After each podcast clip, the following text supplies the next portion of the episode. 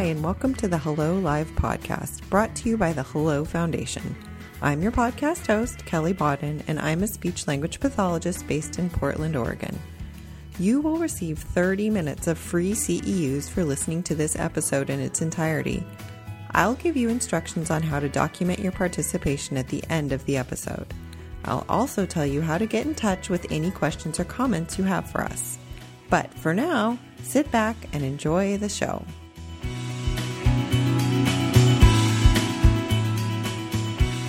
My name is Heidi Peters, and I'm a speech language pathologist. And today I'm going to be talking about connecting assessment results to IEP goals. Are you doing it right?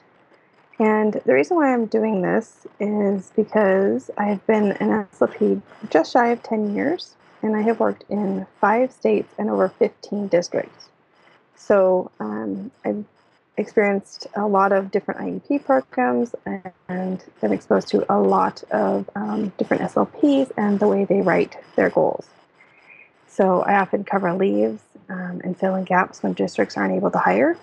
So pretty much all of my IEPs have been written by another SLP.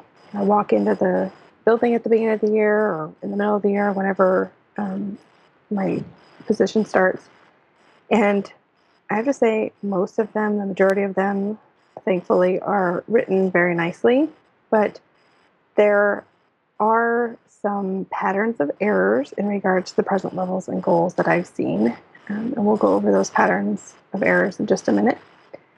Um, what I want to do with this podcast is take a step back and begin with the evaluation and how you get to those goals. So, what sorts of things do we need to consider? Um, what are we looking for? What do I write in the IEP? And how do I know what to target? So I surveyed 30 SLPs from within the Hello Foundation and through a speech language pathology Facebook page. And while 30 people is not a large population sample, it's nice to know what others are doing and that I'm not the only one facing these issues. Um, I would love to have a huge sample to find out what people are doing across the nation, but um, I'll save that for another another day. So um, I'll be sharing some of the survey results throughout the podcast. So listen for those. Just a little background on the people com- that completed the survey. Most of the SLPs work with elementary age students, followed by middle school, and then preschool and high school had similar numbers. 25 of 30 people have worked in the school setting for at least five years. So these are um, pretty experienced SLPs. And um, the language assessment most often used was the CELF. And I didn't clarify whether it was the CELF 4 or the new CELF 5 because I know people are in transition to using the newest one. And either way, it doesn't really matter when you're going from the evaluation to the goals and the process. Um, so, to jump back to those patterns of errors that I have seen, and also that um, people through the survey reported seeing on IEPs that, that you know that you've inherited from another SLP, whether or not this is students that have moved from um, out of district or out of state, or even within district from another um, SLP. So, um, one of the patterns of errors, one of the er- errors is um, writing too many goals or objectives. So, getting an IEP that has too many goals or, or objectives to meet in one year. You know, you look at there and you're going, whoa, did they write every single item missed from the CELF 4 in their goals? Um, 80%, so 24 of the 30 people have reported seeing this. And then um, the second one is seeing goals that are obviously straight from items missed on the assessment or from subtests. So, an example of this would be John will repeat sentences of increasing length and complexity. And of course, we look at those goals and we say, What? How?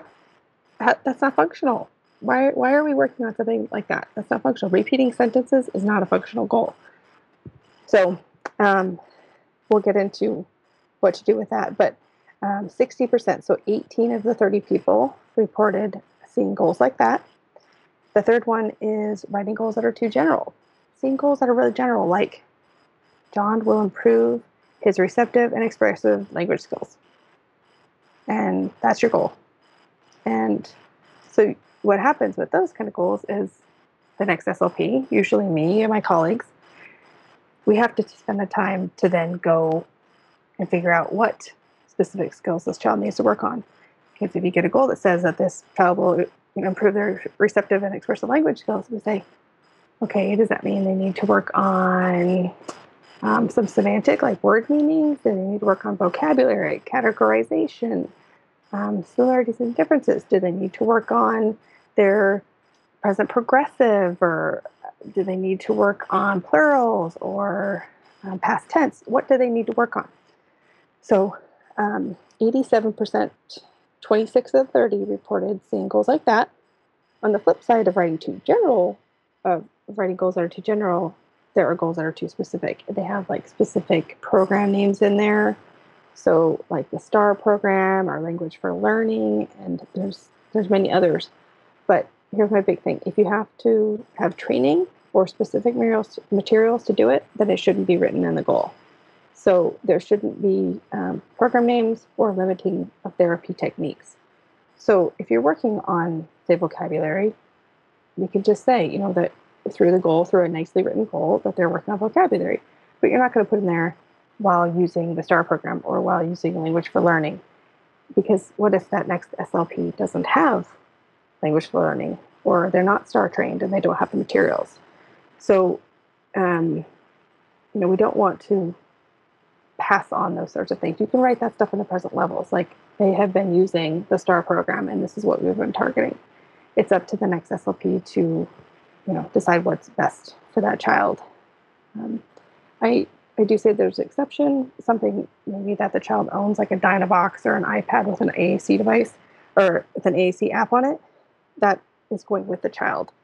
Um, so 60%, so 18 of the 30 reported seeing goals that are too specific. So you know, you get you get the IEP and you go, oh, that's nice, but I don't have any of that. You know, I don't have any of that stuff. I don't even have a budget to buy that stuff. So I'm going to have to you know, right now I'm not the child's not going to meet that goal because I don't have that stuff. So, um, some things to consider when you're writing goals, and um, we'll go back and review those again towards the end. So, I will now go to where do we start? So, when you um, get a referral or even a three-year reevaluation, you know, start with the evaluation. Of course, you know you can decide which evaluation um, or which assessment tool is best. So this can apply for standardized assessments or even informal assessments. Um, you know, you can use the CELF, the TOLD, the CASL, the PLS. You know, there's other things. And like I said, um, an informal evaluation, like maybe an IEP probe when it's time for their annual IEP. So review your results and, you know, score it, do all that stuff. Um, if this is a student that is also being assessed by the school psychologist or the resource teacher, what, you know, what were their results? How are their memory scores? How did they do attention wise? How did their oral expression skills come out? Um, you know, talk to the school psychologist. Um, and then the biggest thing is knowing what the subtests are measuring. So if, if I see goals like John will repeat sentences of increasing length and complexity, I go, whoa, okay, we need to look at that subtest and know what that subtest is measuring. Okay, we're looking at memory, we're looking at morphology, so word structures.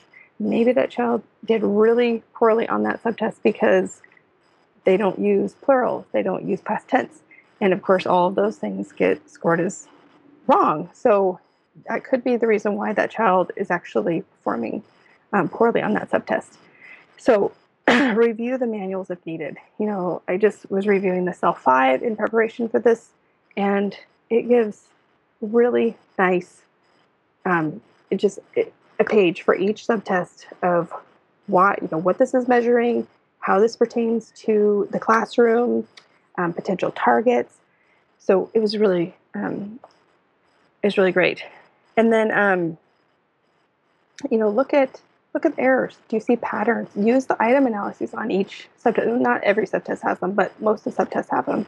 Use that because you can go through and say you're doing the following direction subtest and you start circling the items missed on the item analysis and you go, okay, yes, they're missing concepts, but wow, it's it's really just spatial concepts that they're having a difficult time with. I mean, they've got the temporal concepts, they've got you know, and then you, when you go to write your goal, you're not going to say, "Oh, they'll improve their you you know use and understanding of concepts." You can you can narrow it down to spatial concepts. So, really know what those subtests are measuring. Look for errors, or sorry, look for patterns of errors. If um, you know, if they're having difficulty with, say, word classes on the CELF five or even CELF four, um, word classes, linguistic concepts, following directions, semantic relationships, sentence comprehension. That kind of, you know, that kind of screams vocabulary to me. Like, why is this student missing you know, missing all of these test items? Okay, well, maybe it's just that they don't understand the vocabulary. If you don't understand the vocabulary, well, you're going to do really poorly on a lot of subtests. So, really knowing what those what the subtests are measuring. And um, so another thing to consider is um, any other diagnoses that the child may have. Does this child have ADHD? Do they have a TBI, autism, Down syndrome? Um, you know, there's any diagnosis may have some some things that may affect their testing results. If you've got a child with ADHD that you're testing and they do really poorly at the following directions and recalling sentences, um, subtests, well, it could be that their attention skills are interfering with their ability to um, correctly do the subtests. You know, so um, things to consider. And then while you're doing the evaluation, you should also do a language sample. And I know that a lot of places it's not required, and people often do, you know, like the one word expressive vocabulary test or something as an additional assessment. But really a language sample is so much easier and it tells you so much more. Um, you know, five minutes. And the big thing is, does it support your testing or not? Um, and it may see other concerns. I just t- assessed a student a few weeks ago who did really bad um, on the formulated sentences subtest. And I thought, oh, this girl has a really hard time formulating sentences. I mean, she's like when I talk to her, I don't notice that. So I, you know, I did a language sample, and I was like, and I thought, wow, she's actually, you know, she's formulating sentences quite nicely.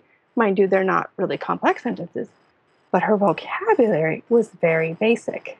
So it was the fact that she didn't understand the vocabulary used in the formulated sentences subtest. So her sentences didn't really make any sense. So of course she scored really badly on that subtest. You may notice on the word structure subtest of the CELF 5 um, that's the one where you go through and you see if they know their plurals and their past tense and their auxiliary verbs and whatnot, that maybe they miss plurals on that subtest. And then you go do the language sample and you're like, oh, they're using plurals fine. Okay, they don't I don't need to write a goal for that. They're actually using them. Maybe they just missed the two that are on the subtest. So just things to pay attention to. You know, do the evaluation, know what the subtests are measuring, look for patterns of um, errors use item analysis, and do a language sample. And um, 87%, so 26 of the 30 people, said that they also obtained language samples in addition to standardized assessments. So um, the next step is to prioritize. So when you have all these errors that this child has on the assessment, you go, oh my gosh, where do I even begin? a big thing to consider is the hierarchy of language development. You're not going to start working on similarities and differences if this child does not have um, basic vocabulary or if they don't even understand attributes. You have to know what attributes are and um, to talk about similarities and differences. So, my suggestion would be work on attributes first. So, um, 73% of the people that completed the survey, so 22 of the 30, consider this when choosing what to target. So you can look at um, semantic development, kind of what I was saying. You know, you're going to start with vocabulary before you start with similarities and differences or synonyms and antonyms. You know, making sure that you start with those earlier developing skills and then move towards those later developing skills. Also, consider the Brown stages of morphological development naming things, um, putting actions in object or action plus location before you're going to get down to regular past tense verbs. So, you can review those. I mean, you can Google that stuff, and it's, it's pretty easy to find. When I'm meeting with parents and school staff about this stuff, I, I try and paint a picture of a pyramid or of a house, and I explain to them, um, you know, how important it is to have a really strong foundation. Because if you don't have a strong foundation, the whole thing's going to crumble. So, what ends up happening is sometimes these students have goals that are way above their level, and you kind of get this Swiss cheese effect where, like, oh, kind of there's kind of hit and miss. Like sometimes they can do it, sometimes they can't, and you kind of get these holes in their in their language skills, and you're like, what? You know, what's happening here? It's because they don't have that foundation down. They, that foundation has not been built. It you know it, it does take time. That's that's why there's a developmental order to these things because you don't there's an order. You don't learn one before the other unless maybe it's been targeted specifically, and then you go, okay, well, they don't really understand the concept because they missed all these other concepts that actually are supposed to come before that. Again, if the foundation is weak and the child doesn't understand basic vocabulary or doesn't have basic sentence structures, they're not going to be able to learn and use language correctly. Um, and then goals for those types of later developing schools are currently unrealistic. Um, as this is, you know, IEP goals are only for a year. So, what is realistic for this year? So, the beginning, uh, so one thing to consider for prioritizing goals is the hierarchy of language development. Um, another thing is the teacher, parent, or student input. What is important? What is functional? Um, so when you get to high school and you, know, you get an IEP goal that says that they're going to work on their is our verbs, and you go, why is this important anymore? You know, you've got a 11th or 12th grader that's trying to work on plurals. You go, well, you know, they've had how many years to work on this and they haven't made any progress, what do they need to know? Well, that child probably needs to know if it's a self-contained, you know, student, that child probably needs to know how to maybe make a basic meal like my, you know, macaroni and cheese in the microwave, or how to do some laundry, how to follow a sequence, how to follow directions. Um, so talking to the teacher, talking to the parents, um, even asking the student if they're, you know, if they're old enough, what do you, you know, what's important to you? What do you want to work on? And 90%, so 27 out of 30 people I surveyed consider this when choosing what to target. And that's really, really important. Um, and I understand that we don't always have the time because sometimes you do have a really big time crunch when you get a new evaluation. You know, I just had several that moved in district and I had like a week to do the evaluation and have the meeting. And, um, you know, sometimes the teachers don't even know them. So, um, just if you have the time, that is such an important thing to consider. Um, what is what's important to them, and sometimes they'll say something that's just not realistic, and you, I mean, that's your job to kind of go back and explain language development to them. So, um, pick a few things to work on. This is again, don't write a goal for everything that they missed on the assessment. Pick two or three goals or objectives, something that's realistic for that student kids that are coming from the general ed setting are probably going to make quicker progress than the kids in a self-contained setting. And um, 77% on the survey also said that they pick two to three goals to work on for the year.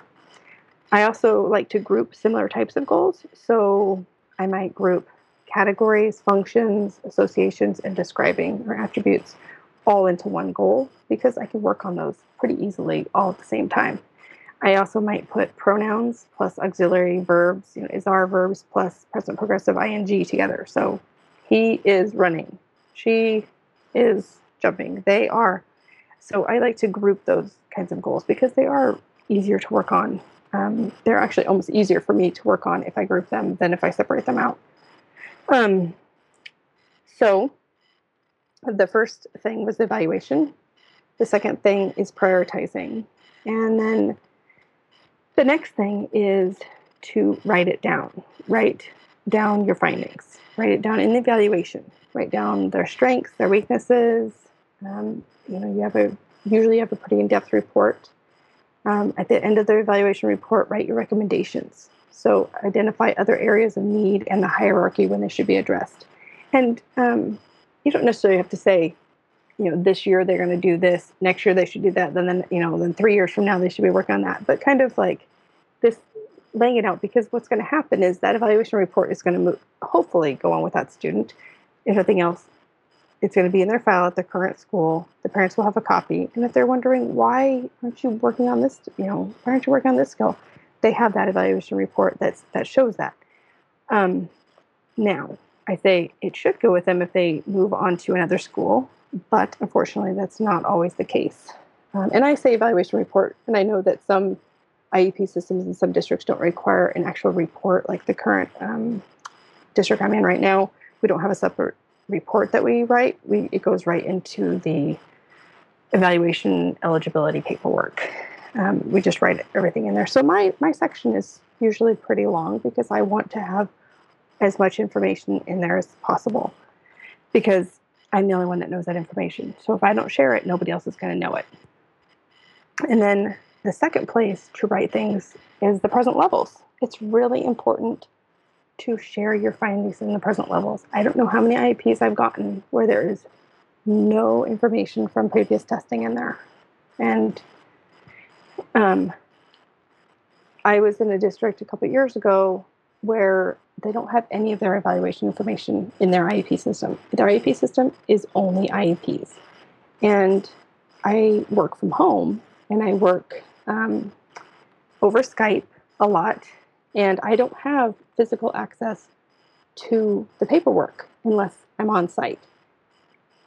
When I go to look in their IEP for the previous testing results, I can go, okay, well, let's see how they did on their on their CELF or on their TOLD, last year. And I go in there and I'm like, there is nothing in here. Well, this this particular IEP program had no copy of their evaluation.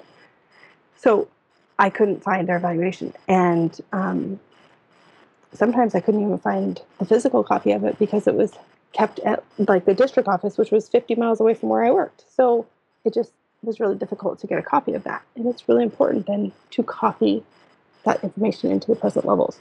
So um, on the survey, there were a few um, responses that I just kind of I love that summarized why it's important to write the results in the present levels in addition to the evaluation. And one person wrote, I write a detailed present level. And they, they wrote PLEP. I write a detailed PLEP. The IEP is attached to the student, and so, in theory, it is the only guarantee in an otherwise chaotic special education system. It doesn't matter whether the student moves or if there is staff turnover. The IEP will remain, so it is worthwhile to cram that PLEP with enough information so that the student landed so that if the student landed on someone else's desk next year, next month, next week, they would have enough information to begin quality services immediately. And um, I cannot stress stress that enough because um, just because you think, oh, that kid's lived here forever, they're not moving. You you never know. You know that student, the people in the school know that student, but if that student picked up and moved tomorrow, and the only thing that went with them was the IEP, it needs to be in there because that next SLP needs to know what's going on with that student. Um, the present levels, that, that section is there to paint a picture of that student. It's not to put in the minimum amount of information. So um, um, let's see here. Another response is um, another person said that they also include what level of support or so what kind of models or support is needed to um, to have that student be successful. Then capture what else may need to be addressed in the future. Some other people wrote things like they send an email to the specific teacher, like the resource room teacher, um, to let them know what the findings are. Um, one person wrote that they discuss with the team or family where things could go in the future and what the next steps will be if it's a very complex or high needs student. Um, another person said that they write things down in the progress notes. And I kind of that's fine, but I caution against just doing that because, again, what happens to the evaluation report is that kid moves, you know, there's a new school, you know, the I system doesn't, the IEP system doesn't have it, or you know, a situation like me where I work from home and I don't have access to the physical copy. And then also, like the one that says that they discuss with a team or family where things could go in the future um, for the complex or high need students. The thing is, I imagine that the teachers, or not the teachers, sorry, well, the teachers and the parents are very overwhelmed in IEP meetings, especially if they're really complex kids. And talking about things that they need to work on in the future, that I mean, that information, that's just so much information to give them in a meeting. So write it down. It's just write down whatever you can. Usually the IEP does follow that child. The parents often get very overwhelmed with information at, at IEP meetings. So don't rely on just verbal information um, and telling them what needs to happen in the future because it's just too much. So write it down in the evaluation, write it down in the present levels. And then um, I was actually surprised that there are a few people that didn't write any of this sort of information in the present levels. And hopefully they will now. And then the last step is writing SMART goals. Of course, we want to write goals that are specific, measurable, attainable, or realistic, um, relevant to that student, and that there's a time frame considered, like this is within a year um, or in certain settings. So, um, an example of a goal that is too general would be Kelly will increase her receptive and expressive language skills. A more specific and hopefully better goal would be Kelly will increase her receptive and expressive language skills, or let me restate that. Kelly will increase her receptive and expressive language skills by identifying and labeling classroom vocabulary, including six spatial concepts and five attributes. And then, of course, you go on to include, you know, where they're currently at, and then, you know, what percentage or what accuracy you hope to get by the end of the year. But that's all going to be dependent on on this on the child. But um, you know, again, making sure your goals are smart. And if you Google SMART IEP goals, it's this whole acronym that they're using now. So specific, measurable, attainable, relevant, and there's a time frame. So just to recap the steps, um, I'll go through those again. Step one, do the evaluation, review the results, know what the subtests are measuring, look at patterns of errors, use the item analysis, do a language sample. Does it support your testing? Are there other concerns that pop up when you do your language sample? Next, prioritize. Consider the hierarchy of language development. Um, consider teacher, parent, or student input. What, what would they like to see happen with the student? Um, pick two or three things to target and um, write. You know, just because they miss it on the test doesn't need to be a goal. Um, write it down in the evaluation and the present levels, and then again write SMART goals. So to um, the do nots, do not write a goal for every item missed. Look for patterns of errors and prioritize. Do not write goals verbatim from a subtest or aired item. So do not write goals like Sierra will repeat sentences of increasing length and complexity, or John will formulate sentences. Um, do not write goals that are too general. It, it does need to include your language targets. And do not write goals that are too specific. So, no program names or limiting therapy techniques. So, those are my recommendations of connecting your assessment results to your IEP goals and while this is not the only way to do it, this is um, what I found useful, and a lot of other people have found useful um, when going from an evaluation to IEP goals. So um, I hope that you all learned something today, and um, have a great week. Thanks. Congrats! You just earned 30 minutes of CEUs approved by the Oregon State Board of Examiners. To document your participation, please visit www.thehellofoundationschools.com slash CEU. You can also find the blog post for this and all of our episodes at www.thehellofoundationschools.com. This is the best way to get in touch with our guest with your questions and comments. And if you want updates about upcoming shows and opportunities to participate, check us out on Facebook and Twitter. Thanks for listening, and we'll talk to you soon.